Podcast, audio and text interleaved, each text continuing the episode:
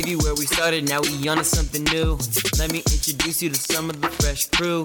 Hollywood Jack, yeah, the leader of the pack.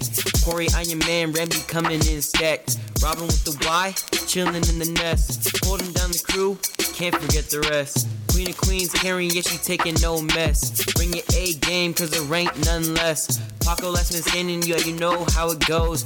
Rounding out the best, JV to the pros. And we are back with season three, episode 37 of the nominee for the frontrunner of best local podcast in San Diego, JV to the pros.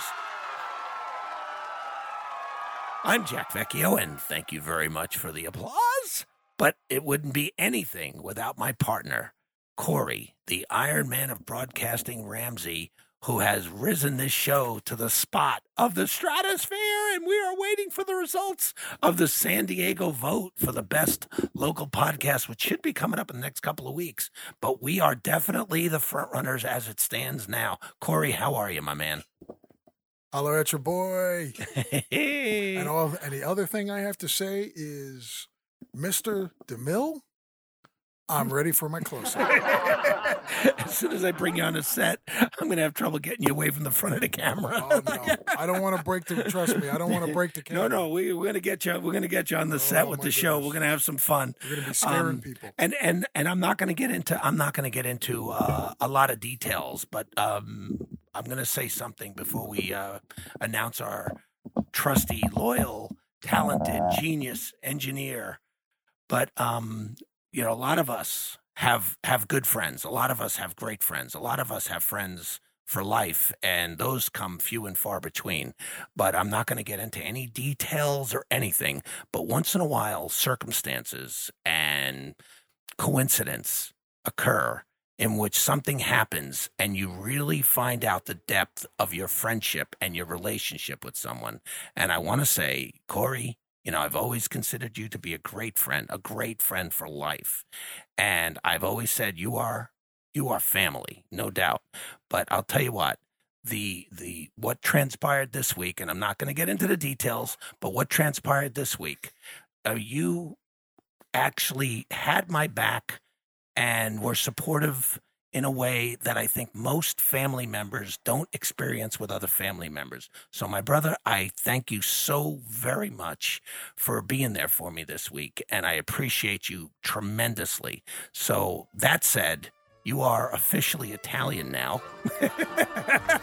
Let's introduce the, the inner workings of the show, the man that puts together the editing, the man that puts together the sound bites, the man that does all the work to make sure this show comes across as polished, and probably a big part of the reason we are waiting for the results to find out if we are the best local podcast in San Diego, and, the last and the man, man standing. who just took my manicotti and my my manicotti, and we're gonna get him some gabagoo.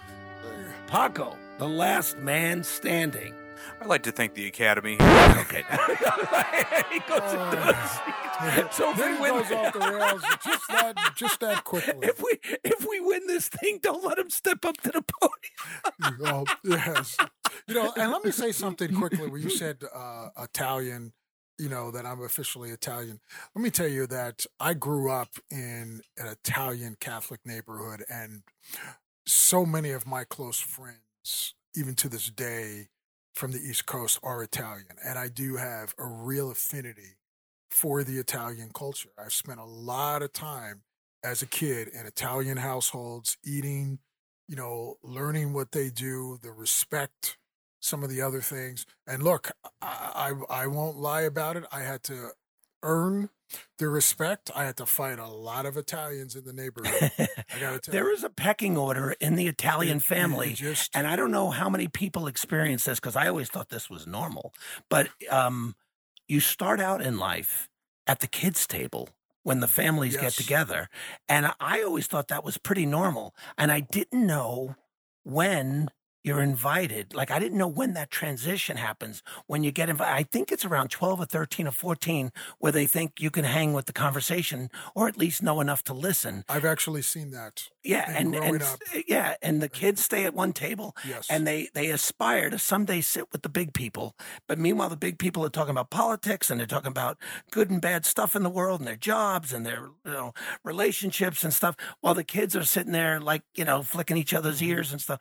But something happens where it's like it's like a, a coming of age where all of a sudden your plate is at the big table. Oh yeah. And that's such a such a thrill. well, you know what I like to, and again, I'll I'll just say this, and then we'll we'll move on. But what I like is, um, dealing with or like all the Italians that I grew up with was, you know, going to the same school, going to the same church, Cub Scouts. Like my mother was a den mother, so taking care of their kids. Me going over there to their house, like it was just, we were just completely embraced. And I can tell you, in that little culture, it wasn't like about race. It was just about this is new guy on the neighborhood, and he's got to earn his bones. You, you know, it's it's interesting when you're in elementary school back east, especially in the Northeast.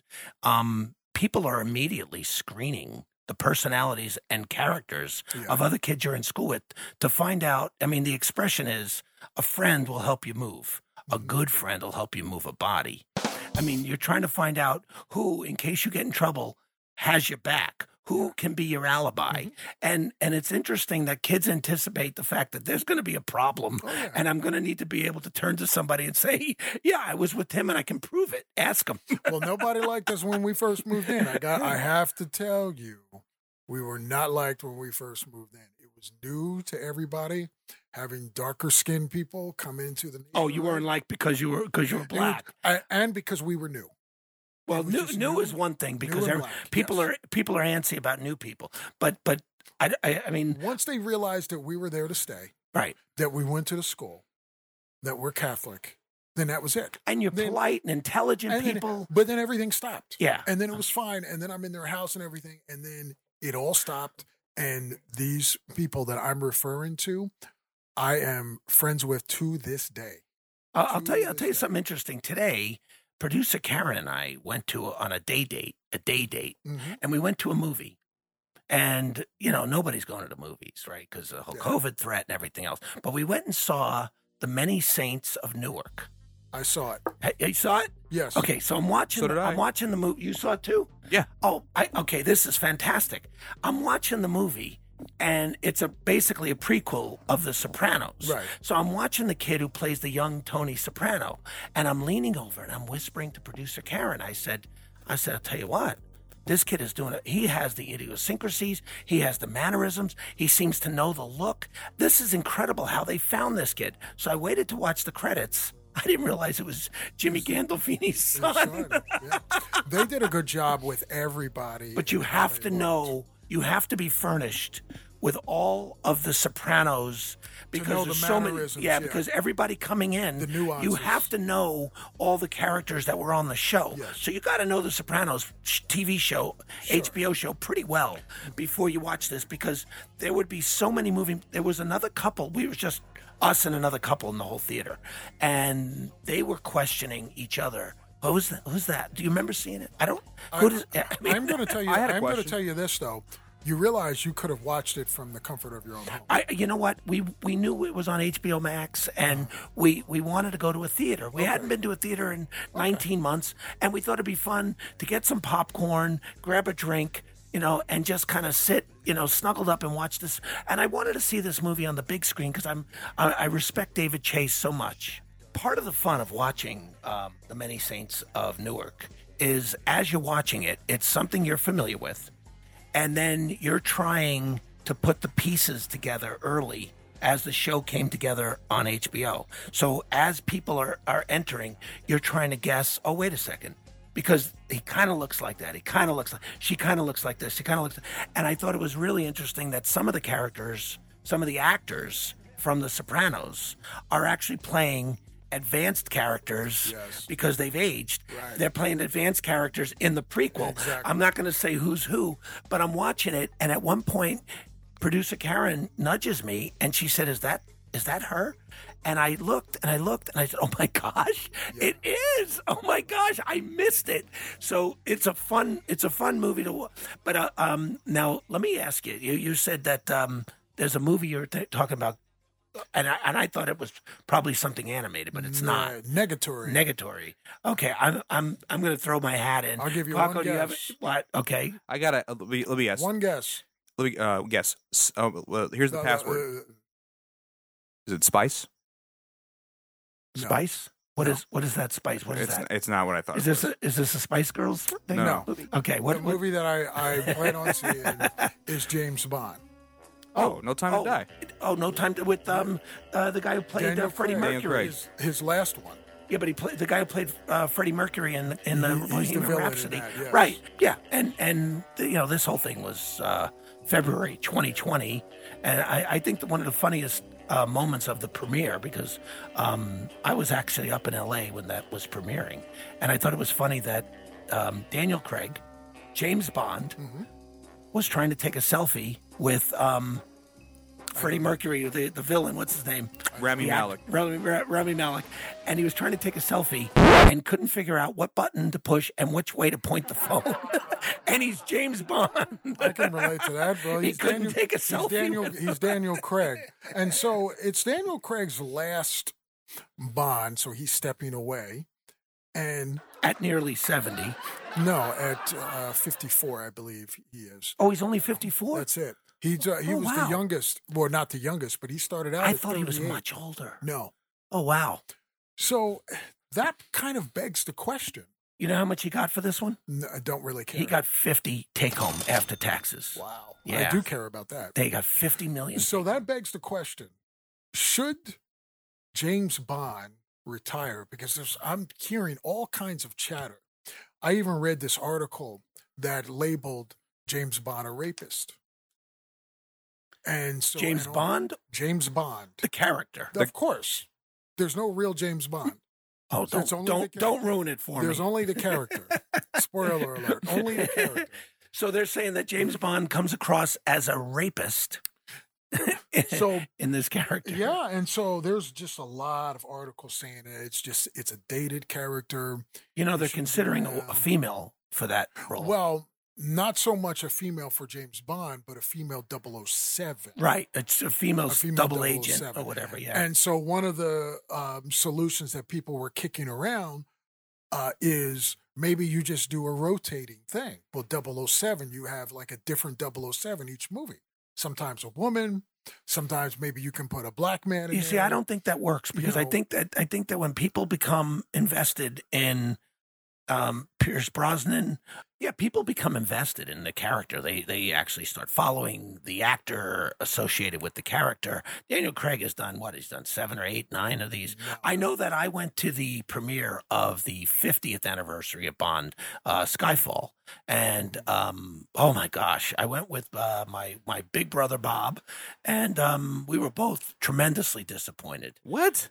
R- tremendously. How so? I'm with you. I'm with yeah, you. yeah. on There was there was All so right. many there was so many logistics issues. Just just to put it in perspective, there's this one the, the one scene in the house where the whole thing is full of fumes, and then it ignites, except for the cubby hole where Bond is hiding behind the wall. Right. That area doesn't go on fire. Well, it's all about. Well, look, I mean, I I won't get into that as far as I mean, that just I was the thinking. believability stuff Yeah. because none of it is uh, believable.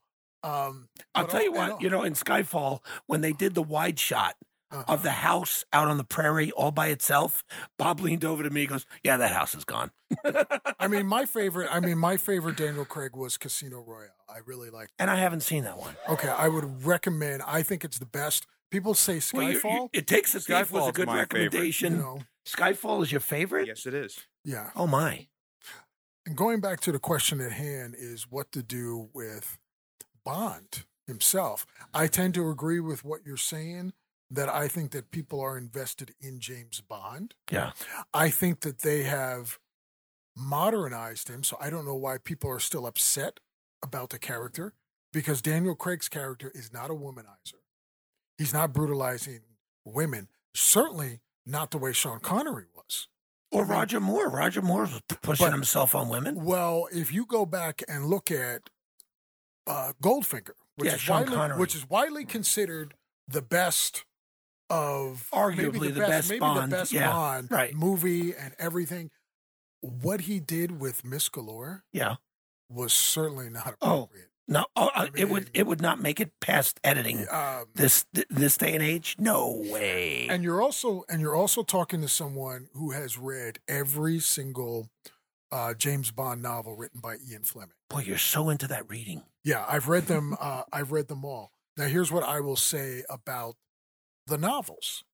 One, they're written in the 1950s and 1960s. So, is there going to be some dated things in there? You betcha. There are some things that James Bond said about women, not so much, not good.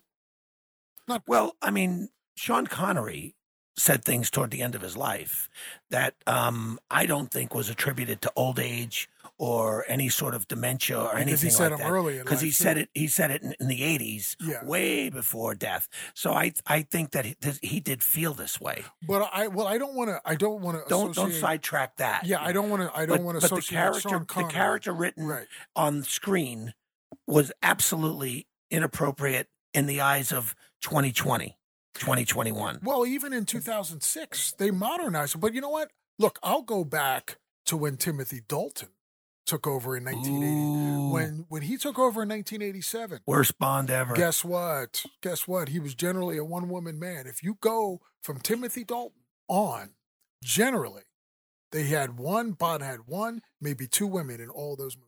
Yeah but but timothy dalton did not come across as as a even really desirable bond Well, I mean, that's not the issue. In the novels, look, in the novels, Bond is not. they wanted pierce brosnan back then when they hired dalton Right, and, but my know. point my point is that Bond in the novels, Ian Fleming's vision for him, he was not considered a handsome man. He was rugged.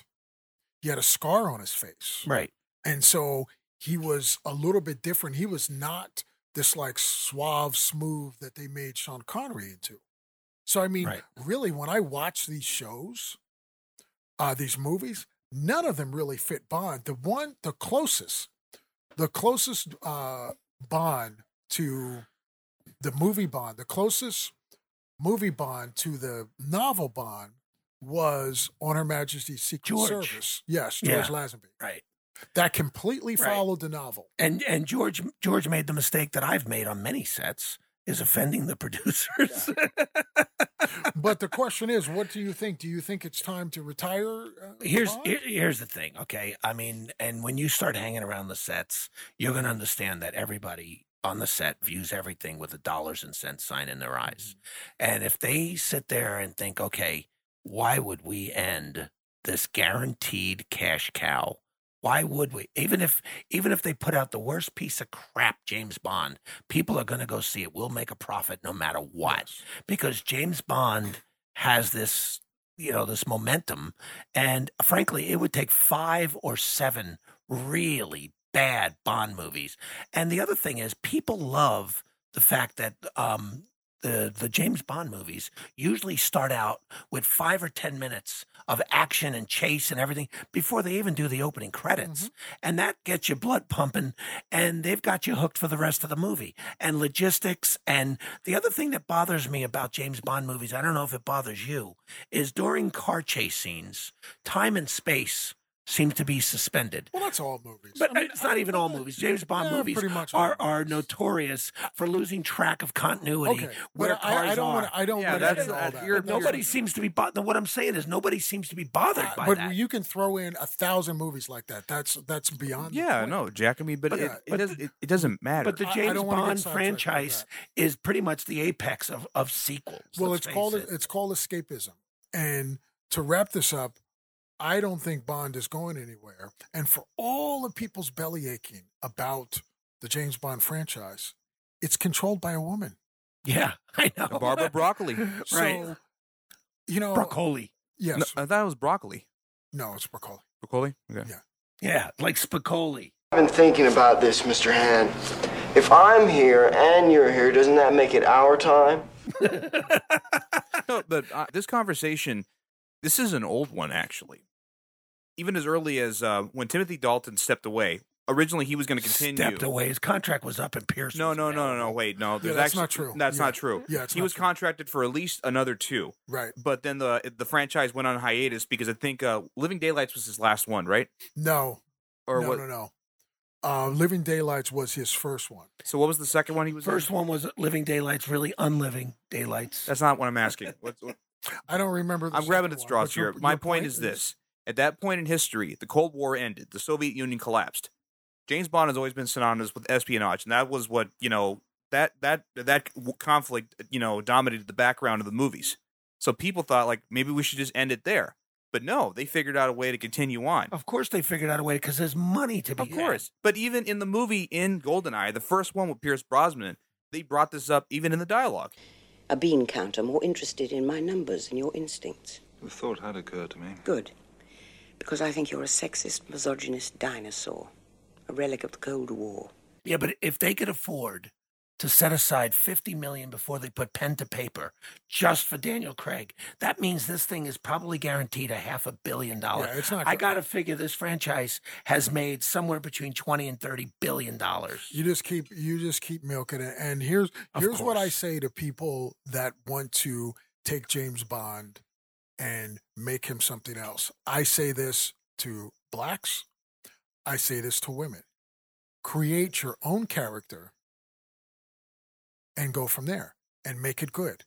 Like in other words, I, I've never been a fan of taking an iconic figure and saying, okay, you know what? Now I want to make this iconic figure a woman or I want to take a woman and make it a man. So in other words, does anybody want to see um, Wonder Woman as a man? Of Does course not. Of course that? not. Okay, but that's the re- that's how I look at taking James Bond, and I'm like, why are we saying all this? Let's just keep it how it just keep it how it is. They're, Just keep they're- it they're trying. They're trying to figure out a way to to bait the hook with a little twist or something. But what they got to do is, you know, if they get themselves another Roger Moore or somebody like that, to me, Roger Moore, best James Bond of them all, Okay. is Roger Moore. But, Topic but- for another day, but right? okay. But but I, I don't think changing the gender, changing the skin color, I don't think changing the formula that has worked is the answer. I think if you want to do that, go in another direction. I Yeah. agree with I you. I mean, it's that. been updated. Uh, it's been updated. Why not take the franchise of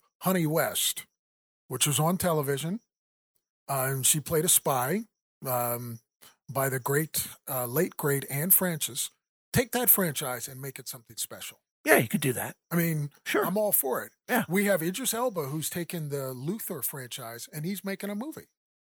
There's going to be a Luther movie, and and I wouldn't I wouldn't watch anybody else as Luther than Idris Elba. as far as the James Bond thing, first of all, I'm sorry, but you know, too bad. He's got to be this elegant, refined, dignified Well, I don't agree. English guy. Well, I don't agree about refined and dignified. Well, I- I because he, agree the with guy always had this English kind of royalty that. about him. No, that's not Daniel I mean- Craig.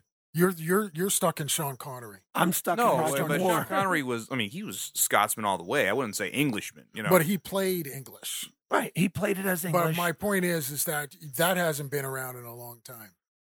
That has not been around. That is not Daniel Craig. And Daniel Craig uh, popularity has soared since he Oh has been yeah, Bond. and I and I think I think my So- favorite line of all of James uh, Daniel Craig's um, versions of James Bond was when he ordered his drink, and the waiter said, "Shaken or stirred?" Do I look like I give a damn?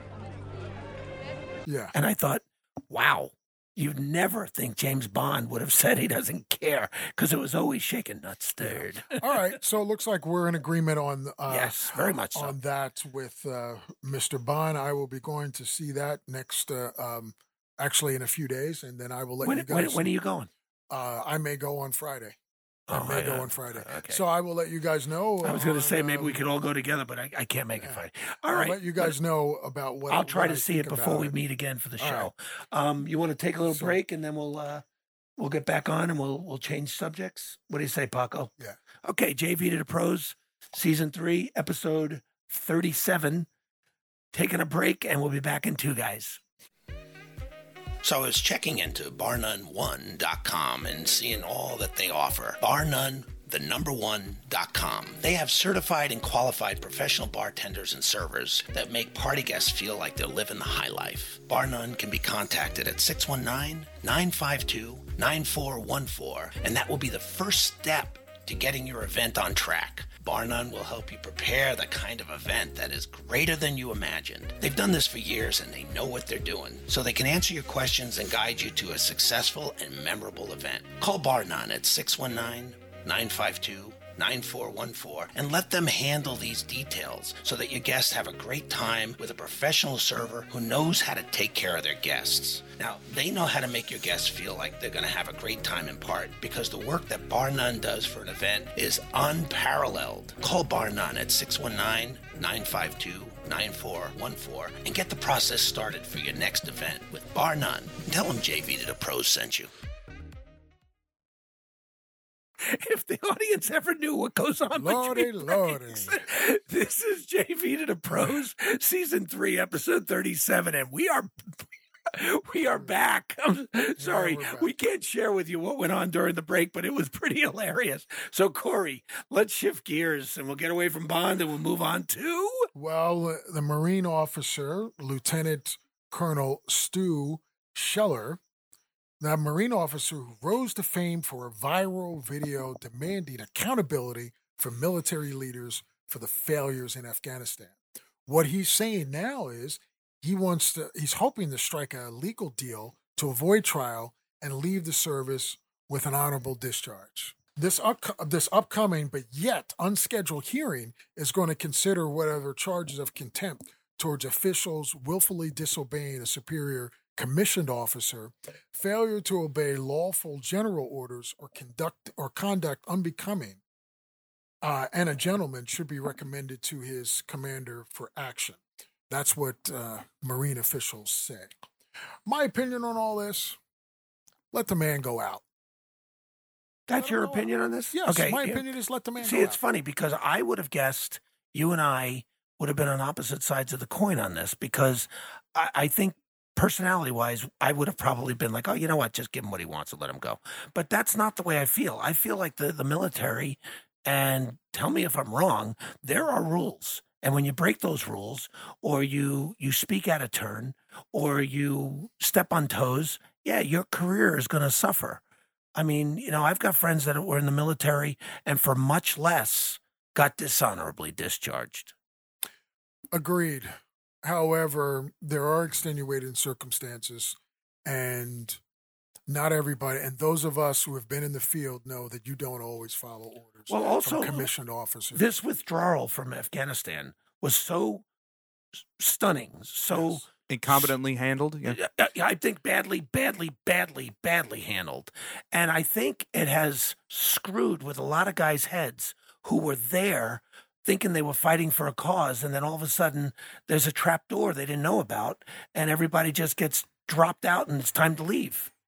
Now, what he should not have done is maybe uh, post a video of himself. Now, that's where I disagree. You don't do that kind of stuff. Right. I mean, you can make, you can protest through channels. Now, are there, let me ask you, because I, I've never served, but you have in, in a high capacity. So, are there rules about publicizing your thoughts against? 100%. And I still follow him to this day. That's why, if you notice, I don't say Oh, there, there are there are the, there are about lines the you don't cross. Yeah, there are Yeah. lines you don't cross even when we're discussing stuff. Yeah, so- so so for this guy to ask for an honorable discharge when he has violated the rules he swore not to violate. Here's what I'll say. I haven't seen the video, so what I will say is this. I would take a look at how embarrassing were the things that he said, how inflammatory were the things that he said, and then I would take in consideration his record. So in other words, what did this man do? Look, if it's some E if it's some E two that's out there or some E You're gonna need to explain to he's most gone. people what an He's E2 is. Okay, he's gone. Is he It's too low? Yeah. Yeah. And E2 Okay. is, is low. He's gone. Okay. Okay. But if we're talking about this guy's lieutenant, uh, lieutenant colonel, let's take in consideration his track record. You know, Well, I mean, there's two tiers of justice in the military. There's no doubt about that. yes. And I mean, I haven't watched that many NCISs, but I, I, I, well, I mean, even when I watch that, I know, I know there's a consultant on the set to make sure that the stuff Yes. rings true. And there are different ways officers are handled as opposed to guys that just showed up. Except there's no NCIS in uh, Los Angeles, but that's okay. but any, anyway, what were you going to say, Paco? Well, I just think that uh, this is analogous to uh, other events. For instance, in 2010, there was the Chelsea Manning fiasco. She was Army, and she was stripped of her rank for leaking all that information and those classified documents. Mm-hmm. Or I was even going further with the uh, the Pinkville massacre in Viet- during Vietnam. Yes. So yes, so you're familiar with that case? Yes. So Stuart Thompson, he was a warrant officer. He intervened and landed his helicopter and threatened to fire on the platoon while they were actually, you know, conducting their war crimes. And they wanted to throw him under a bus, and a few congressmen even tried to uh, court-martial him. But fortunately, well, unfortunately, they decided to just give him a desk job and just let him do his thing. Are you familiar with this case? Paul? Yes, I am. Okay. The Yeah, we actually had the to, more. we actually had to we actually had to study the case. Oh, so you're real yeah, familiar with yeah, this case? We actually Okay. had to study it. All right. So let me ask you something. In that in that situation, does this guy get honorably discharged or not? She was. well, she's not military. In terms of not what happened, you're asking me what I think should have happened. I'm That's asking you. I'm asking if you are Caesar. Thumbs up, thumbs down. Honorably discharged on this. Yeah, I, I don't think you threat. I don't think you make threats. See, I, I think when you do that, then you cross the line, and that's why I need to see the video. That's what I said in the beginning. I need see to how see inflammatory how inflammatory it is because Okay. you can't you can't make threats. There's many things that you can't do to commission officers. here's something you got to consider, and I, and I don't know if you've already considered this, but if he is fighting for his honorable discharge life, Mhm. you got to figure it offended or crossed the line to the point where they feel like they can take this stand. Yeah, or, or look, somebody got his feelings hurt. You know, um, this administration is very sensitive to things and very sensitive to things that you say. I'm going to guess if this were George Bush in office, he would quietly talk to military leaders and this would quietly be handled. That's Discreetly, yes, that's what I think. not in the media. Yeah, I don't think that's the thing that bothers me the most. That all of this is in the media. Now, let me ask you something. If this happens in, on Trump's watch, how do you think it's handled? Well, actually, the the guy would have gotten his, uh, you know, he would have been, you know, just dis- he would have been honorably He was- discharged. Trump has already, um, I believe, discreetly handled, uh, discreetly involved in the Eddie Gallagher situation, a former Navy SEAL that was accused of war crimes. I can guarantee you, I won't talk about it now because I don't want to go into a long Right, diatribe right, right, about it. But what I will say is, I believe that that was discreetly handled. And I, as much as I've bad, badmouthed Trump, I think this would have been handled better by Trump than it has been by Biden, and that's uh, that's the way I feel about it. I'm becoming more and more disappointed in the way this administration is handling various things, Well- and nobody wanted Trump out of office more than I did. Well, you and about um, 58% of all Americans. And while we're talking about disappointed people, why don't we just uh, briefly jump to the evictions here in California that the moratorium is up? How do Yeah. you guys feel about that? oh wait, hasn't has has it ended officially? Yes. because I thought I thought the governor 30th. I thought the governor was going to step in and put an extension out there. No. Good luck. Okay, because here's the Good luck. problem I see with this, and tell me if you agree or not. Okay. Okay, I think that um, we have probably 150,000 households in California Yes. that are, and that's probably a, a, a- completely low number. I think there's at least 150,000 households that, if this moratorium is up, they will be on the street, Well, I'll and that would you- be 150,000 families on the street. Well, I'll give you a stat. There's uh, 309,000 households that have applied for assistance. And that's going to come to nearly $3 billion. So my They're asking for. guesstimation was was half of what. just half. Okay, so here's the other thing, and and um, I I think that most people don't realize this. If California were not a state in the United States, if California itself were a country, it would be the sixth largest economy in the world. Sure. It would be a very, it would be a big player as far as countries in the world. And if we, as the sixth largest economy in the world, can't figure out a way to keep people housed when they're they're in a house. Well, the problem it's just a matter of, You- of getting the landlords no, squared up in the meantime. No, the problem is is that you have all these um, snowflakes. You have these older snowflakes, and you have these younger snowflakes, and people aren't working, and they're not taking things in consideration. And it's like enough with all of the assistance. So, in other words, this state has already paid nearly six hundred and fifty million to fifty-five thousand households so far. and they've been approved for another 950 million in assistance and that's in the process of being paid right now where do you think all that money is coming from at some prices. point at some point the well goes dry Of course it does. well that's what's happening Of course it here. does. and the other thing it's is not this. endless. so another thing is this here's a simple thing by the way landlords they have bills too Of course, they're a bus- they're business people. but we don't care about landlords right No, no, we eh, we care about both sides of this fence. Oh well, uh, then if we care about both sides of the fence, then we need to stop with this moratorium with uh, rent. Here's the- here's the other thing. landlords are not collecting rent. We're we're we're living at a time where people are getting so much assistance, and and you and I know we you and I all, all three of us have worked straight through this pandemic, but um and and I could have sat home on my ass and gotten money from the government and not worked, and there really wouldn't have been a big difference in the money I would have pulled to the bank by working or not working. But I think I look at it like if you can work, be glad you can work and work. So here's what I say. And I think a lot of people weren't working and haven't been working and have been milking the system. Here's one thing that I say.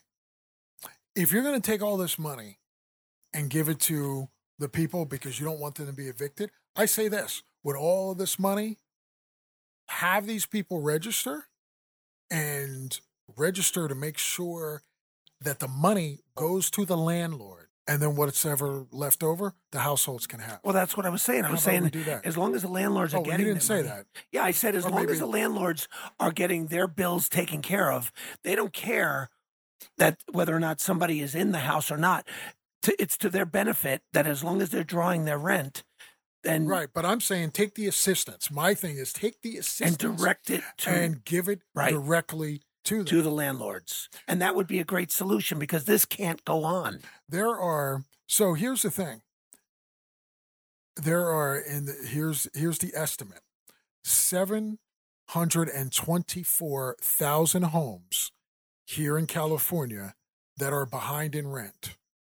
724 I'm sorry yes thousand Yeah, I was going to say it's not million. Yes, thousands. there's I- I there's bet so. 35 million of us They're here. behind in rent. and the and what they owe tops out at approximately two point four six billion dollars. Okay, so two and a half billion dollars That is owed. that is what is owed. So I was slow. So imagine this: all these landlords that are not getting rent. Okay, so the math, the math is easy. Does uh, uh, do the powers that be in Sacramento, which is the capital here in California, it, do the the powers that be sit there and think, okay, you know what, we're going to allow like three hundred and fifty thousand households to end up out on the street? Or do we try to figure out a solution to avoid that? Because we all know once people end up on the street, the road to get off the street is uphill. So and what forever. you do is you have these folks, and I think what you do is you attach things, you attach task and productivity task on what they're supposed to do. So in other words, they need to actively look for work and they need to get a job, say within 90 to 120 days. There are all sorts of jobs. oh, out there's there. tons of jobs. Well, So- actually, uh, they've already sta- taken steps with uh, EDD. There's actually in part of the application process, or when you have to renew, they have to you have they give you the option either you tell them or you list if you've attempted to look for work. They've always done that with EDD. That, that's been that's been in place That's for been in 30 place. years. Yeah. So For like 30 years. That's that you have to say you've looked for work and if they ask you to prove it, you better be able to prove it. yeah, they all they they've always done that. So I, I'll tell you but- something. I'll tell you something interesting because part of during the COVID, I I I kept track of my work because there were times I was working part time.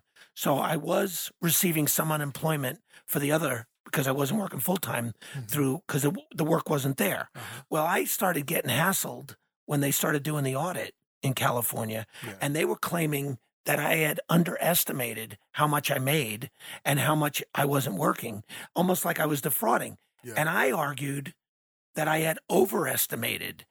Well, you're going to crack up. So they did their audit and discovered that I had actually overestimated to the tune of $2,000. Okay. So they sent me the check. So they, they were sitting there trying to trying to prosecute me for something and I actually had overestimated and took less in unemployment and then discovered that over the course of last year I had overestimated to the point of two thousand dollars. Well, but they were going down they were going after me for nothing. Well, that's I mean that, that's good because there's so many people that is defrauding. oh sure, they're defrauding the, and- the and system just- left and taking right. advantage. And there are and then people are the working people are left to pay more. Yeah, so that's the situation there, and that'll be something that we'll continue to uh, monitor because what the hell, we live here, and we live in Southern California, which is very, very expensive. So now I want to talk about something a little bit more serious that hasn't been getting the uh, press. Now, Jack, you're really up on the Gabby Petito. Did I, yeah, I've been following this thing daily. Okay. Yeah. So, but my question is, what happened to Kylen Schulte, 24 years old, and her wife, Crystal Turner, 38 years old? Guys, you guys are looking at me like, what? Yeah, You we're we're about that? frozen in the headlights. I thought you were going to ask me the latest on the Petito thing, and I had a, I had a Brian Laundrie update. Well, there are some there are some eerie connections with the situation, and I'm going to bring me and everyone else up to speed. So, um, you have this couple that was reported missing after the two didn't show up work. They were this was August. They were last seen August 13th of 2021. of 2021 okay. in Moab, Utah. Oh, The women, the Moab women, Moab has become a hotspot. the women had texted her, uh, their friends in days before their disappearance because they were they were hiking as well. By the way, Oh, so they were hiking, Parallel. backpacking. They were they were camping. They had noted some creepy guy that had been hanging around their camp their campsite, and they were going to move. And so they did. Neither one showed up to work. One worked at this um, Moon Co-op shop, and the other one worked at uh, a McDonald's. So they're newly married. The father of Schulte called a family friend and said, "I'm really worried." They haven't shown up and it's been days. The friend goes looking in the woods because the police were really slow on this. The friend is on the phone with the father and he stumbles upon one of the women while while they're on the phone. while it's on the phone. oh my God. And the father says, hang up the phone and call the police. The friend, um, whose, uh, whose name is Cindy Sue Hunter, did just that. The police came out and they found the other body uh, just a few yards away. Both women were shot in the torso, the legs, and the back, and they were partially nude. Oh my God, man. Yes. Uh, What's going on in Moab? yeah, they were last seen at a bar, uh, like I said, August uh, August thirteenth. Now the whole speculation of the Gabby Petito thing, which I find fascinating, the place where Brian Laundrie and Gabby Petito were arguing is the place where Kylen Schulte works. Right in front of the place they were arguing. Was it right a visitor center there? Because they were pulled over on the side of the road. No, no, no. This is where they were first seen arguing. They were seen arguing there in Moab in the town. Oh, where the where the guy called it in said he was hitting yes, right there. Oh, my goodness. Right there where Schulte. Right Wow. There where Schulte works. What are the chances of that? Right. That's that's amazing. It's and, just- and and within days of each It's other. It's just eerie. That's chilling. so- I mean- and the name of the place is called the Moonflower Co-op, and that's where Schulte worked, and that's right where the police called the witnesses. Isn't that strange? That That's was August 12th. That was August 12th. That's where they were fighting. So Corey, Mhm. do you think this is just you know odd Now, coincidence? what's what's or the what's the date that the Gabby Petito was, was seen being hit by Brian Laundrie? Well, uh, that would be uh, August 12th, Twelfth. And what and what was the date? Whether the, They- where women were uh, last seen. Last seen. They were last seen in Moab the 13th of August. So you're talking about like 24 within 24 hours of each other. Yeah, it's just, it's. are you know, thinking? it's just what I'm so you thinking serial killer? Well, it's Well, you're funny- not thinking Brian it's Laundrie funny, did all this. It's funny. I don't know if it's Laundrie, but here's something else to throw at you. There is another man in Moab in the same spot, hiking in the same spot, is missing. His name is Jordan Boone. He took missing approximately August between August uh, 6th and August 8th. He what? He What is uh, he went on? hiking. He went hiking with two dogs, and they only found one of the dogs. Now, this guy, it's come out that he's considered bipolar, has some other issues. So, is he dead or is he wandering around? Or he might be walking the dog all at once. like like from from Moab to Georgia and back and then I don't know. And see, this uh, with Schulte and uh, Turner, this says they've been missing for quite some time. And like I said, it's not on the news. and it's the same window as Yes. what happened with Gabby Petito. and It's like they're selecting what story is going to make it to the news. yes, isn't that terrible? No, it's horrible. I mean, because if it bleeds, it leads, and also, well, you have Well, a I full, mean- you got a terminal case of missing, of And- missing and- white girl syndrome at But, play here. but this the, But the, the you- Gabby Petito thing got got precedence because it was you know because of how pretty she is and she's a That- white I girl just said it, missing white girl that's what, that's what Marco just said. yeah. I Oh, mean, you don't like when I do it to you, but you could do it to us, right? Hey, he did just, he did just I was say keeping that. a straight face. Here's the other thing: the No, but- latest. I mean, I know Corey, you're not following uh, the story. I was just hearing this the other night on another podcast about like the association with missing persons or, you know, in national parks. No I mean- way. You're listening to another podcast. What the hell's the matter with you? Sorry. You were saying. No, but it, it's fascinating, and it's just like this mystery to it. But also, there's like there's an undercurrent of that we don't know about that goes on here. It's like I guess this is like the places that people tend to disappear the most. And it's like, do you think that there's something like would it be like? And we've talked about this on the sh- on previous episodes about like that there must be at least uh, you know a good number of active serial killers in the country. So, Always. So, do you think that this might be indicative of that? A serial killer? You know, that is a darn good question. Or an What I- amazing coincidence. What I think is it just might be a convergence of event uh, of events. But you have That they're just three here. cases happening in the Yes. same possibly four. But here's the- with but here's the thing to con- off. but here's the thing to consider about uh, if it was a serial killer. Serial killers don't alter their methods drastically. So there's no report of Gabby Petito, at least yet, of her having been sexually assaulted and and killed by a firearm. These two these two gals were shot, and then they were uh, all they were. One was, if I have this right, one was only wearing a tank top, and the other one was just wearing a bra. Here, here's Now, now here's the thing to consider. It could have been staged to make it look like that it was a sexual assault to throw off the scent, so to speak. So we don't know. What I'm saying is this: that's what people automatically go jump to the conclusion. Oh, you know what? She's not wearing clothes, sexual assault. And they also jump to the conclusion that it was a guy. So understand this was a lesbian couple. So could this have been, you know, a female doing the killing? My point to answer your question is I don't I don't know I don't think it's a serial killer just because it seems like and I'm going to speculate here for Gabby Petito and Jack you can fill in with Gabby Petito in a moment. It seems like that Gabby Petito was killed by probably strangulation or maybe by a beating. These the two women, Schulte and Turner, killed by gunshots.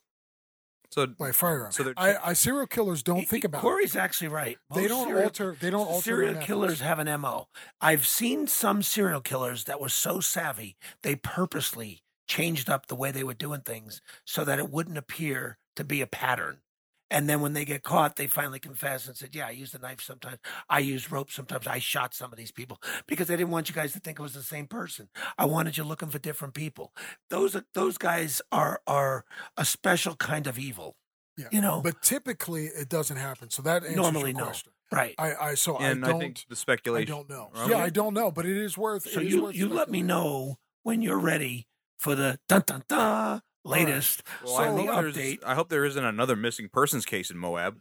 Yeah, I know. It, it's like my Have, have you ever been to Moab? No, I mean, look, I I hike all the time. I hike Yeah. all the time. I'm going a lot. I'm not going to say where I go hiking, but I just go hiking all the time. And this is what I'm going to say. I'm going to say this and just plead with women, please be careful. Just be careful. This Yeah. just highlights. I, I think all women should take self defense classes. I'll, I'll I'll tell you something that um that came up um with the Brian Laundrie thing. Um, there were there were some people on the Appalachian Trail in North Carolina, Uh, and a guy in a white pickup truck came up and he stopped and asked these people for directions how to get from the Appalachian Trail in North Carolina and said he had a fight with his girlfriend and he needs to get to California, but he doesn't want to take any interstates. uh, And he wanted to know if these guys knew a way to get to California without taking any interstates. okay. And the guy said, I don't know. I only know how to go on the interstates to get to Okay. California Okay. efficiently. So he leaves, and this guy is swirling around in his head thinking he knows this guy from somewhere. And then he realized that's Brian Laundrie. He called the FBI, who were not responsive. They thought this is just another call. And the guy called back and said, I'm a 100% sure this is him. I'm looking at the picture and I was face to face with him not that long ago. And he's looking to get to California without using the interstate. And he was right here off the Appalachian Trail in North Carolina. And they finally, finally dispatched uh, agents to try to find him. So here's what I'll say about that. There are all kinds of leads. I mean, I have watched John Walsh speak about it because he's on the situation and he has all sorts of tips about where this guy is and sightings and things like that. You don't know what's real and what's and what's Memorex, as they say. You just don't. Well, this You guy, this guy was absolutely 100% positive. Well, but how do we know he's hundred percent telling the truth? Because because he said I'm hundred percent sure that I saw Brian. Well, he knew he thought he knew him, and then he realized the reason he thought he knew him is because he's been seeing him on TV. So my he question- put it together. So my question is, how do you know he's telling the truth? well, that's up to the FBI. They can. They well, that's what I'm saying. But, but what. I'm saying is, were you personally? I don't think. I, I think for the FBI to have dispatched agents, they had to have believed, believe there's some you have to. validity to, you have to investigate every lead. Well, You have to. You do. You have They, to investigate. that's not every true because they kind of ignored him on the first call, and the second call, he said, "I'm a hundred percent sure." Well, I you also have to consider, you know, the FBI's position because they're getting like crank calls off the street from everybody. Right. So they're going Right. to be they're, they're going to verify whether the, whether or not whether this I- is true or not. I mean, people do that. People say that, and they say it with conviction because he says it with conviction. It just doesn't make it. Well, the doesn't FBI are true. trained in body language and being able to read people how whether or not they're telling the But truth. not, not over the, ev- not, not over every- the right, yeah, and no. not over the telephone. No, Okay, so No. you said he called. So he they're called not- twice. so they can't read the body language on the phone. All right, let's say let's say he's absolutely right and he's telling the truth. Okay, Brian's Laundrie's got a little head start now because he's- he is, but he's but they've got him in the state of North Carolina and he's trying to weasel his way west. They've got him in Florida. They've got him possibly. There's sightings in Mexico. There's uh, there's sightings everywhere. It's everywhere, and people. There are people like lookalikes that really are wearing that shirt, just like what they did years ago, saying "I'm not Ted Bundy." They're wearing shirts saying "I'm not Brian Laundrie."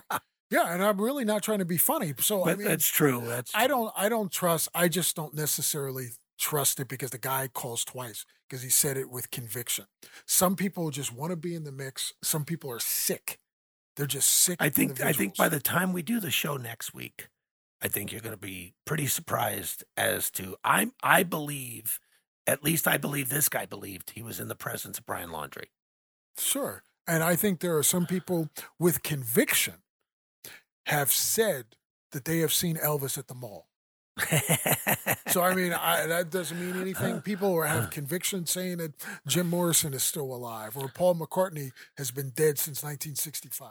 Or I mean- Tupac's on an island. Yeah, I mean, All right, I, I get. I get what so you're you, you, I think I think we're going to have something substantial by this time next week. I- I- that's my prediction. By the time we do episode 38 of season three, we're going to have something because this kid Well- can't possibly run. Well, we have something every we have something every week about um, uh, this case. So I mean, that's a pretty safe prediction. The, the my safe stuff. prediction is in the like the next 10 days. I'm predicting. next I'm 10 days. predicting Okay, by October 20th, all right, Brian Laundrie will be in custody. all right. That's I hope my, I that's hope my you're right. prediction. You're Yeah, right I would like to see this kid taken Um, into custody. But you know what? Um, the last thing that I'm going to say on this is I just want to know why the police have moved so slow when it comes to the parents. That's question number one. And question number two to the parents of Gabby Petito, she goes hiking or, or driving around the country the boyfriend comes back and with the van of the girl Right. and there's no girl Right. and the parents take eight nine days to declare her missing Laundrie had been back i don't know first second i don't recall um, and then they file and then she's declared missing on the 11th It's the parents are are me- Petito, I'm I'm wondering about like like I'm saying I'm not saying that it's their fault because it isn't, but I'm saying you come back without my daughter. right. Well, the you're dad not- the your- dad your called. door is not going to. Okay, I'm not calling. No, the dad called Florida because he's in New York on Long Okay. Island. I'm that they have an invention called airplanes. Right. Um, that's not what I'm saying. At this point, he doesn't think his daughter's dead. He's wondering what's going on here. This girl's living under your roof for the last year. He shows up without her, and their response is, "Here's our attorney's phone number." It's like, what are you doing? I, my I- daughter. am on a flight and I don't care about the attorney.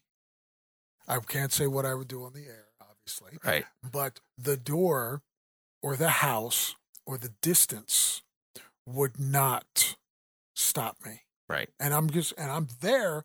I'm just going to leave. I, I like the fact that there's a parade. I shouldn't say a parade. There is a gathering, a significant gathering that has not gone away from that parent's house. They are basically trapped inside because people are screaming at the house and not giving them a bit of peace. I think these people are as culpable in whatever happened here with Gene Bryan and Gabby Petito.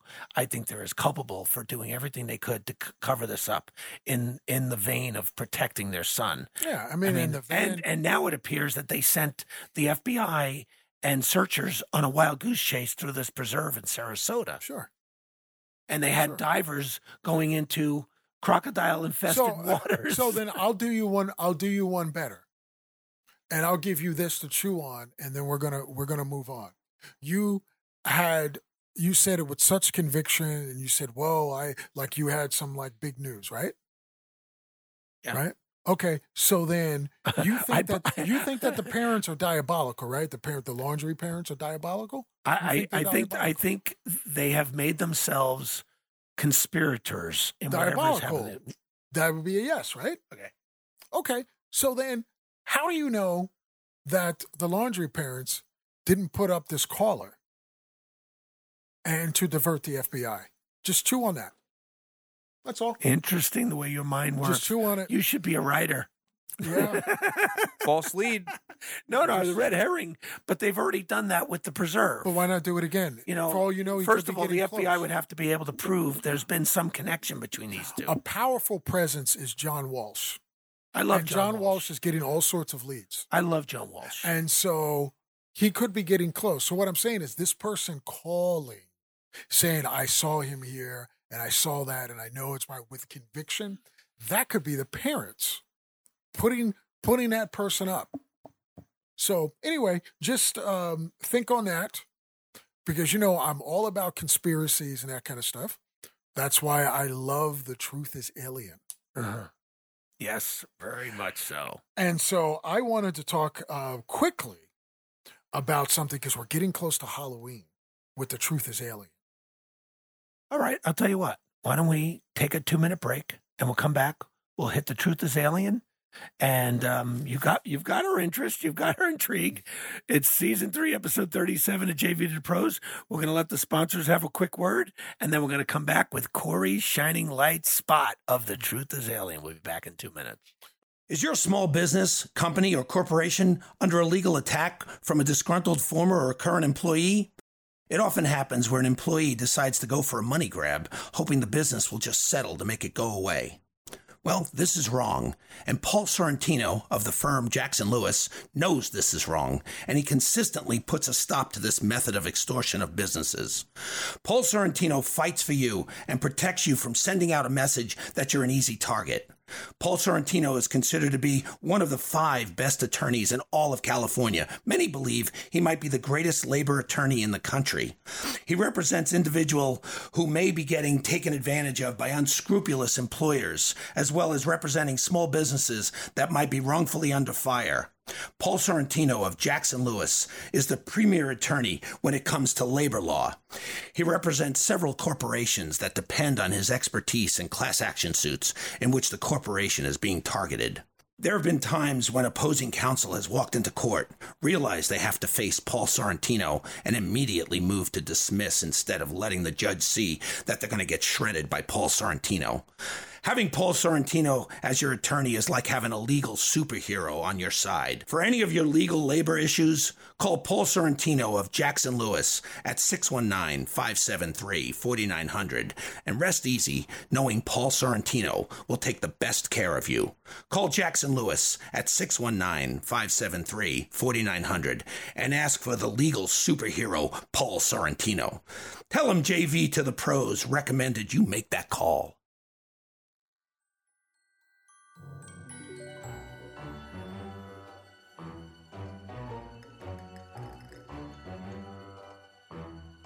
And we are back with season three, episode 37 of JV to the Pros. I'm Jack Vecchio, but now my partner, Corey the Iron Man Ramsey, has his segment to do, and he is locked and loaded. Corey, take it away. All right, so no aliens this time. Boo. I know. he was boo.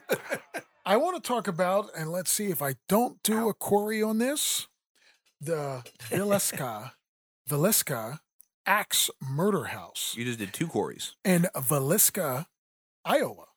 Guys ever heard of that place? Probably not. Not the way you pronounced it. I'm going to tell you all about it. Hang It on, is- I'm going to reach over there and just look at how it's spelled. I just want to see what you did with this. Hang on a sec. Um, Maybe you should say it phonetically next you know time. what? I'll tell you what. That's the way I would have said it. Valeska. Valiska. That's Yeah. the way I would have said it. I got this. Yeah, you got it. You're doing good. this. That is a well-known tourist attraction for ghost hunters and horror lovers alike. David Oman, you are you are on notice, man. You're never going to get that guy out of Beverly Hills. No, we're not.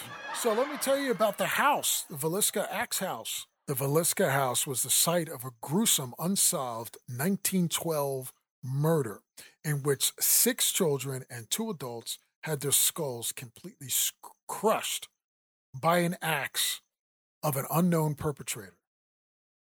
The house was purchased in 1994, restored to its 1912 condition, right? And then converted into a tourist destination. Now you can stay there if you want. If we maybe if we go and stay there, it's four hundred and twenty eight dollars a night to stay in that old haunted house. What state? Iowa. Oh, we can go there. That's not that far. Now visitors always report strange paranormal experiences. Don't know if it's real or not, but this is what they're saying. They have uh, some people have reported visions of a man with an axe roaming the halls or faint screams of Yeah, but they have this in their head going in of the of the backstory of this, Exactly. uh, And so, so- you never know if it's your mind playing games. as someone who has um, done some things with the paranormal, and I am far from an expert, okay?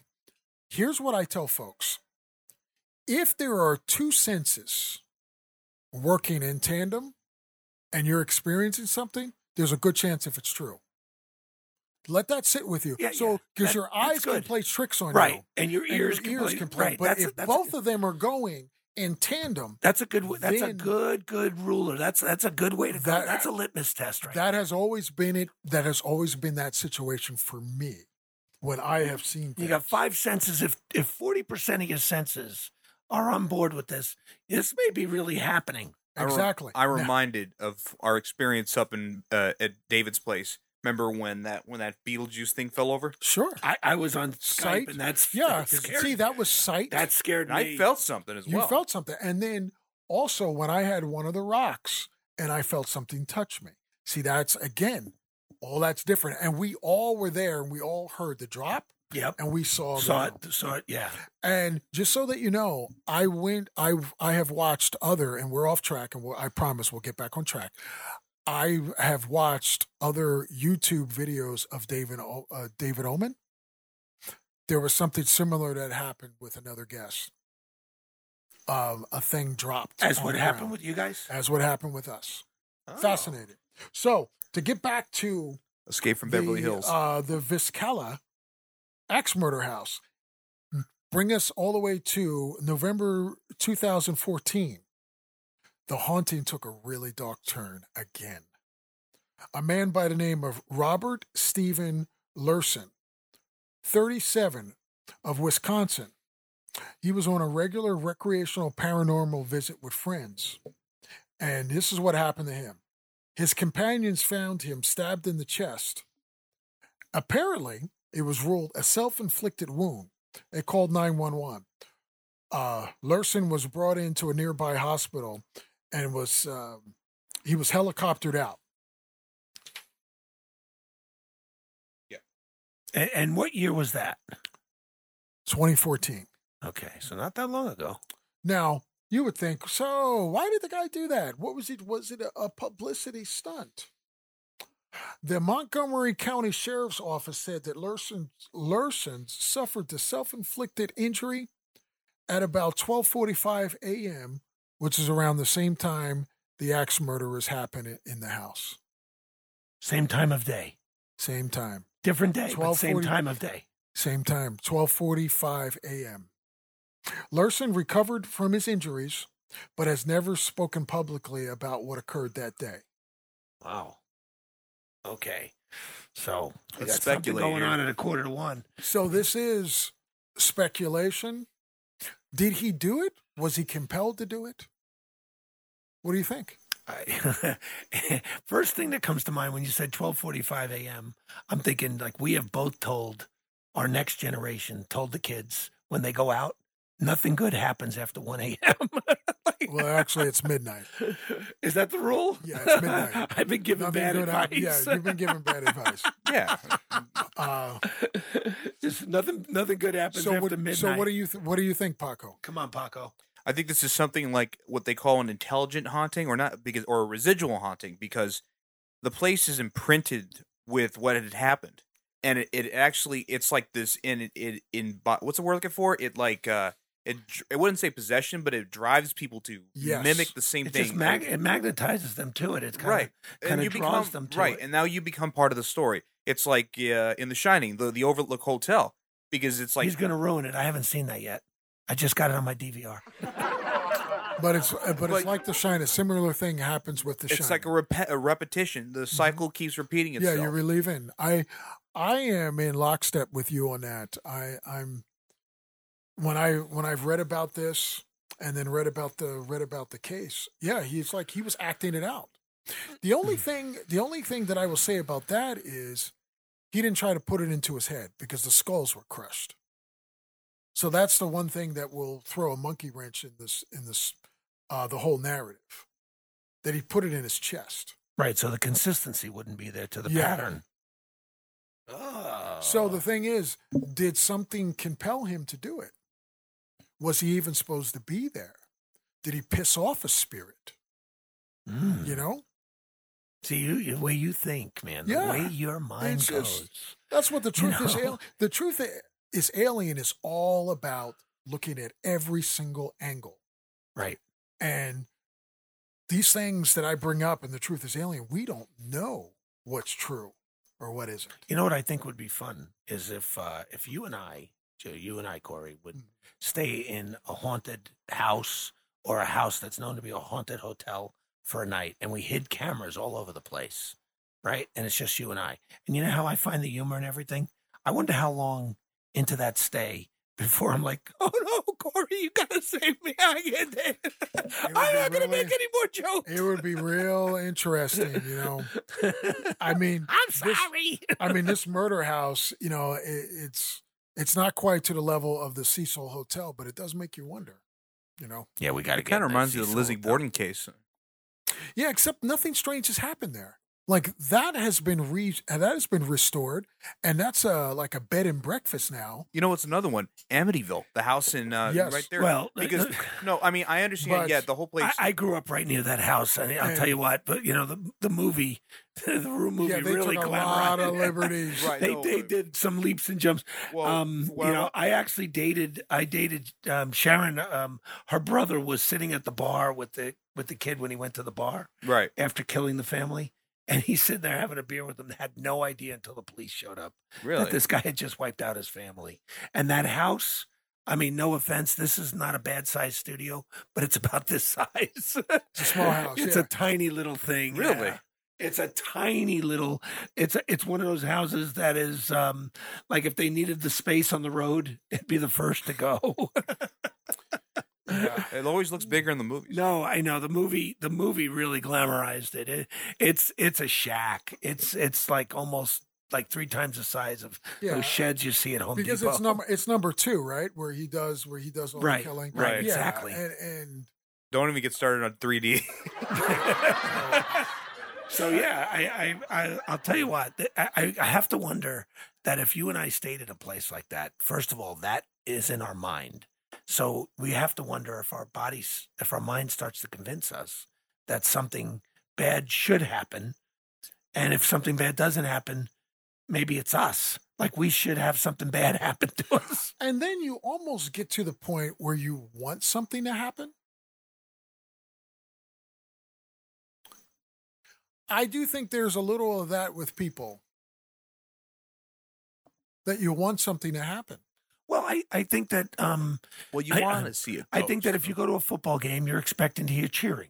I think if you're you're going to an opera, you're expecting to hear applause. I think if you go to a haunted house, you're expecting to hear. Ooh. I had a grandmother, grandmother on my mother's side. She would hold seances in in the basement. We would often hear things. Not only did she have seances in the basement, but she also had a large picture of her dead husband in the third bedroom, him in the coffin. Absolutely terror, absolutely Whoa. terrifying. I remember this. Yeah. And then in in the second room, she had life life size dolls. Now, as a kid, I thought that the dolls' heads were always moving in the direction that I was going, because her her downstairs bathroom never seemed to work. So you actually had to go upstairs. and so the dolls would watch you go up the stairs. That, no, they would actually because you had to walk past a particular room right. to get to the bathroom. So what did I do as a kid? I would always look and see, and I'd swear that the dolls' heads were turning in my. As you. Yeah. And then when I run past Well, and let- then leap down Let me stairs, ask you something. You remember the Ouija boards where you put your fingers on that thing in the middle, that triangular thing, and and then you it magically yeah? I, I never did a Ouija board. I, but I, did it when I was a kid, but I knew everybody knew that people were pushing that thing around. Yeah. But I I have attended a Mhm. table. Do you know what a table tipping seance I do know. I do know what that okay, is. I did attend one of those down in Chula, Vista, actually near your house, Paco, many Wait, years wait ago. a second. way I- before, way before you and I met. I think I've heard of this. It was in Bonita. I, Uh, no, it's um, it was actually right off of um, um, Telegraph Canyon and in that area. Wow, just yeah, like, right east where- of just east of of that strip Like- mall that's right there. But if we actually Anyway. just get to the Anyway, so um, I did attend a table tipping, and what it is, it's a normal coffee table about waist high, and everybody just lightly puts their fingertips on it, Yeah. and then you ask a question, and the table will tip one of four directions because it's four legged. Mm-hmm. But the thing that flipped me out is the table would tip almost all the way to the ground, and all we have is our fingertips on the top of the table. And the table will get about an inch from the ground, but from the carpet, and not touch the carpet and then stand back up.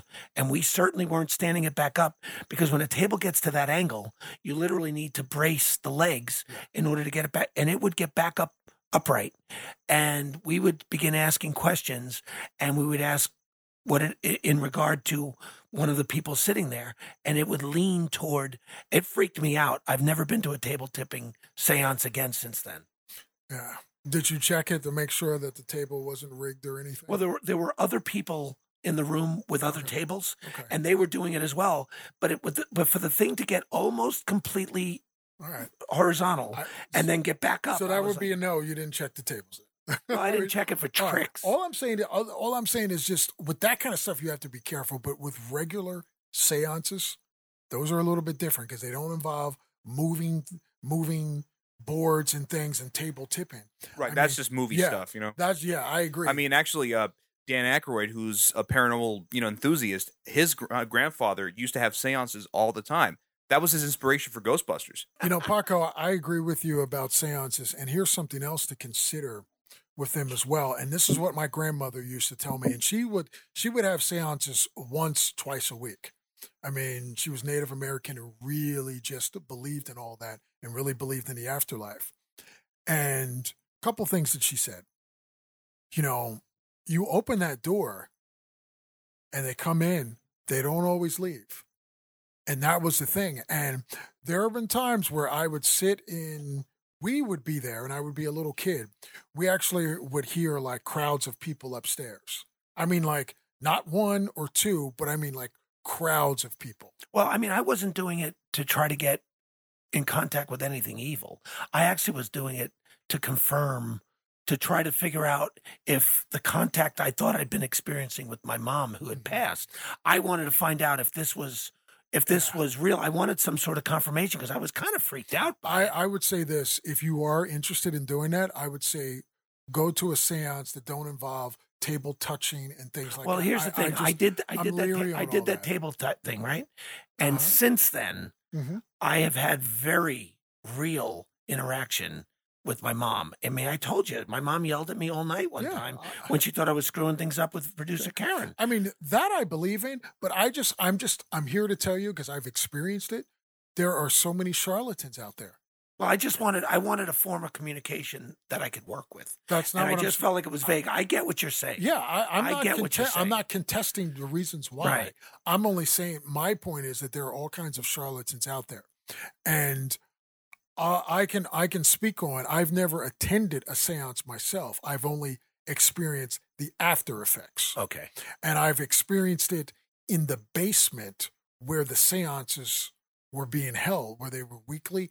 I am convinced, and my family, we all experienced it, of seeing and hearing things. Mhm. And I've rationalized things as uh, now as an adult. Right. And some of the things I've dismissed because I'm like, okay, you were a little kid. I don't buy it. Some of the things, many of the things, were put into my head by my grand uh, by my grandmother. But now, looking at the things that I experience in sight and hearing, right. Then I was like, okay, those are the things that I believe in. Right. Okay. And and yeah, and like I said, when that door opens, they don't always they don't always leave. Uh, you know, it turned out to be a positive thing for me, but I found out afterwards I may have been messing with fire and and I never did it again.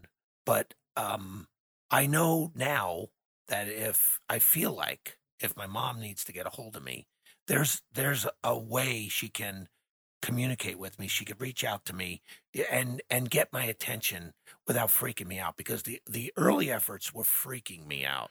Well, you know, I would like to get somebody on on the air who has actually done a séance. I mean, my grandmother is no longer on this earth; otherwise, I'd We call can get her up. producer Karen to find somebody that, that does. I would like. I would like that. You want to get uh, David back on? We can. Uh, No, no, no. We'll get somebody who does. Yeah, who does seances.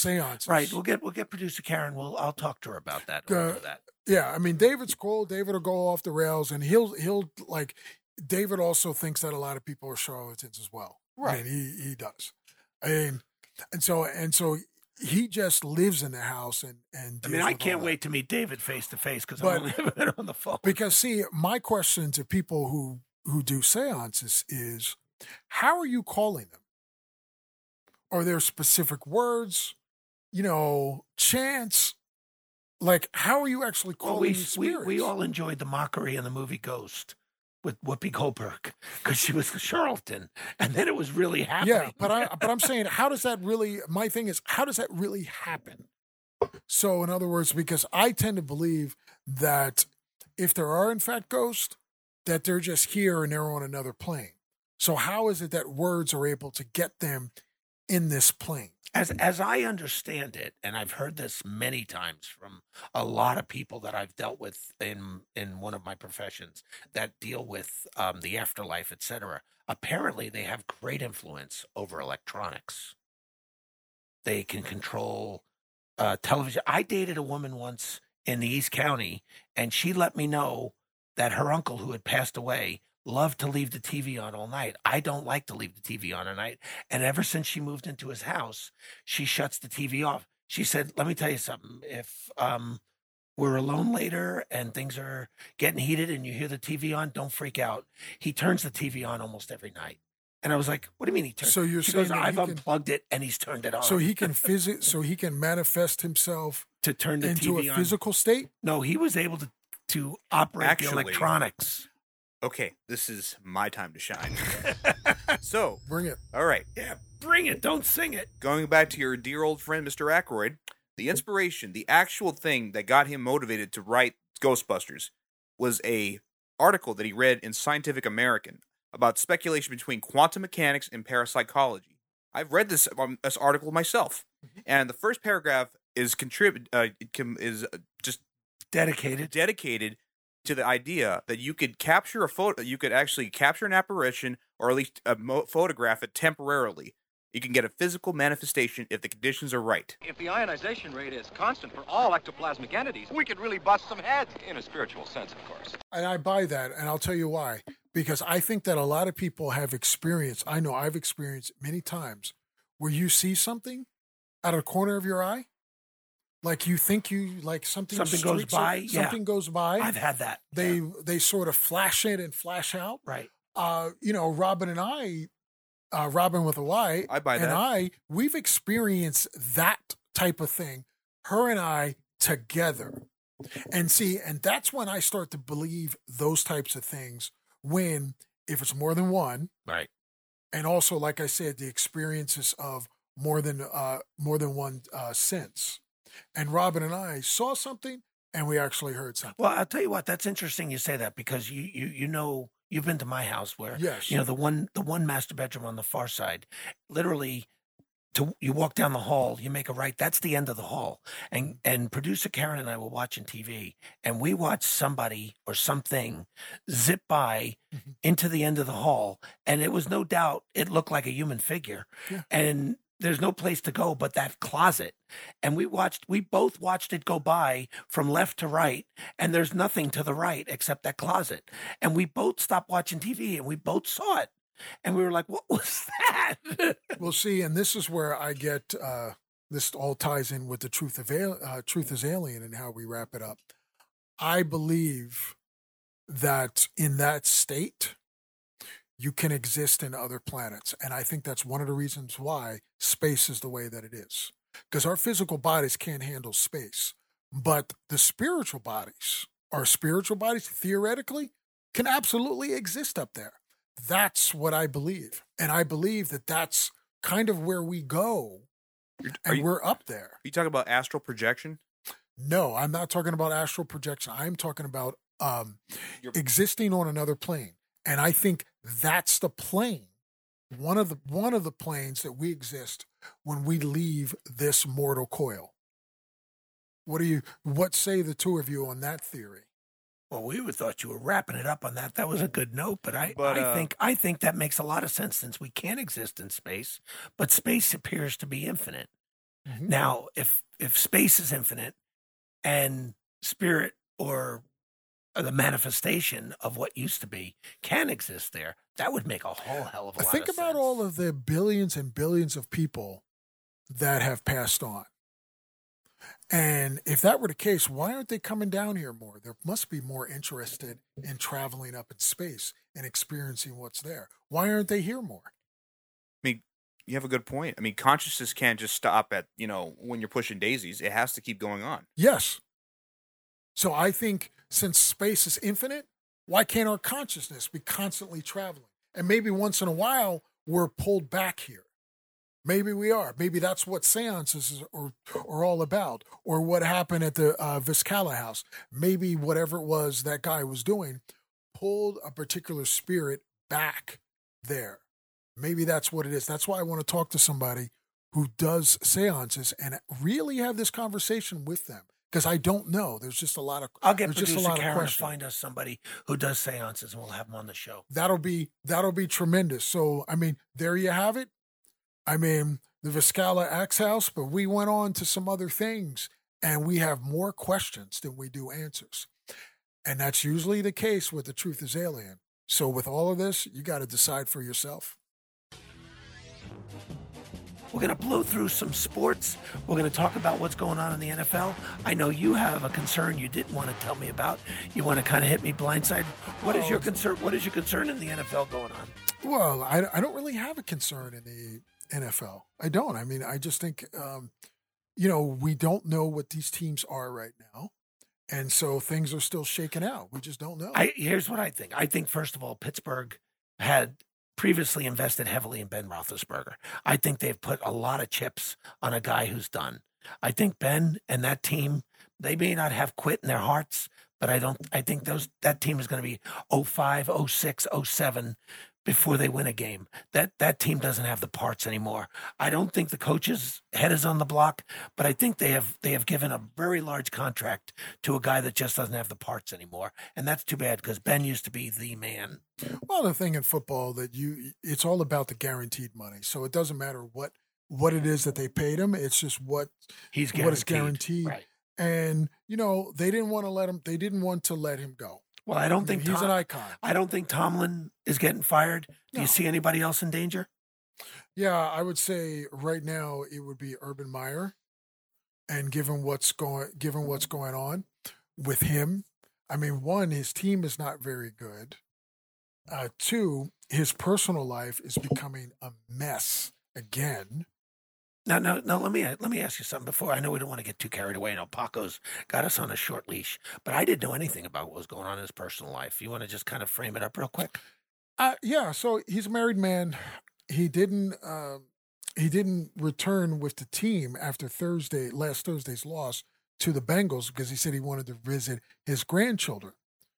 Well, he's seen in a bar with uh, like young ladies, Oh, and then he canceled practice, and uh, when all of this came out, so he didn't really want to face his team. So he's issued yet another public apology. Uh, Apology? Yes. okay, Another one. okay. So he's so he's he's he's getting a little big for his shoes, and he hasn't done anything in the NFL. Well, this is on top of uh, a few months ago. You know, he hired that um, coach, and he had to end up firing the coach because there was like you know claims of racism, Right, right, right. Things. Also, there's whispers about uh, Urban Meyer and how he treats blacks. So you got to just. I mean, Here, here's just the a thing. lot I, I looked at her. I looked at Urban Meyer coming from the college ranks Mm-hmm. and jumping into the NFL. He reminded me of Steve Spurrier. When Steve Spurrier came in, he said, "I don't know why these guys are working 18 hours a day. It's not that big a job. You can go home at a normal time, be home for dinner." And he was very quickly in and out of the Washington organization and not to return. Well, look, there's a job waiting for Steve Spurrier. Oh yeah, oh yeah. Oh, there's one. There's one right here in California. right here, right here in California, that I wouldn't be surprised that he gets. Are you talking about in the Bay Area? You're not talking about in San Di- uh, Los no, Angeles no, Chargers. no, I'm talking about college. I'm talking Oh, about yeah, US, college, yes. USC. Yeah, USC. He can, They're, work, he can play there. I think they're waiting for him, Not and that's where he needs to go. He needs to just run back, To run back there, Yeah. And to the college ranks. He'll he'll be And he'll you know, you know. I mean, you look at someone like Herm Edwards. He's having fun in Arizona. Pressure's off. He's doing a good job. I Mm-hmm. mean, there- there- there- he just may not be cut out. The NFL, the NFL is a pressure cooker. Let's face it. So um, I'm going to go lightning round with you. We're going to go real quick before Paco gets all upset because we're running long tonight. We got um, we, you and I, after four weeks, are dead tied at 38 wins each. So I'm going to go real fast with you. Rams at Seattle. Who do you got? Rams. Both of us, yes. Jets in London, going to Atlanta, but it's in London. I'm going with Atlanta. Oh, I've taken my Jets on that one on, a, on the heels of a win. Detroit, Minnesota. Minnesota. Oh, I'm taking Detroit. You and I are going to have some some different picks this week. New Orleans, Washington. New Orleans. Yeah, me too. Um, New England, Houston. Now let me let me. New England. This is in Houston. Now let me point something out to you. New England. New England, New England has had two losses or three losses this year, right? Three losses. Tom Brady doesn't even play in New England anymore, Right. and he has more wins in New England than the Patriots. Okay. I just love that joke. All right, let's go. okay, New England, Houston. You're taking New England. So am I. Right. Miami, Tampa Bay. Tampa Bay. Both of us. Green Bay, Cincinnati. Green Bay. Green Bay. Denver, Pittsburgh. I'm going with Pittsburgh. Oh, I just got done bad mouthing them. I'm going with Denver. Philly, Carolina. Carolina. Both of us. Tennessee, Jacksonville. Tennessee. Both of us. Cleveland and the Chargers. I think that's going to be a good game. I'm the going way. with the Chargers. So am I. All right. Uh, Chicago and the Raiders. I'm going with the Raiders. Both of us. Okay, San Francisco, Arizona. Arizona. Both of us. The Giants are going to Dallas. Dallas. Both of us on the same page. Buffalo at KC. KC. I got Buffalo going there Right. and taking them apart. Indy and Baltimore. Baltimore. Okay, I got Baltimore as well. We got a lot of same picks, but we got about five different ones. All All right, right. let's see. Let's see how we break the tie this week. All right. Tied at 38 wins each. Yes. All right. That is episode three, uh, season three, episode 37 of JV to the Pros. I'm Jack Vecchio with my partner, Corey, the good, good man, the man who has my back, the Iron Man of broadcasting, the man I appreciate greatly, Corey, the Iron Man Ramsey. Oh, was I supposed to talk? No, I'm you sorry, can sign out and it. say goodbye. Oh, okay. That's the end of the episode, and we'll say goodbye to Pop. oh, I was just distracted. I thought you were going to say that line from Gold uh, from Goldfinger What's the line? what's the line from Goldfinger? Because there's many. because you said you expect me to talk, and then No, Mr. Bond, I expect you to die. Ah. you talking to me? All right. Yeah. wrong movie. We thank you very much for listening, and we'll be back next week with another episode of JV to the Pros. Good night, everyone.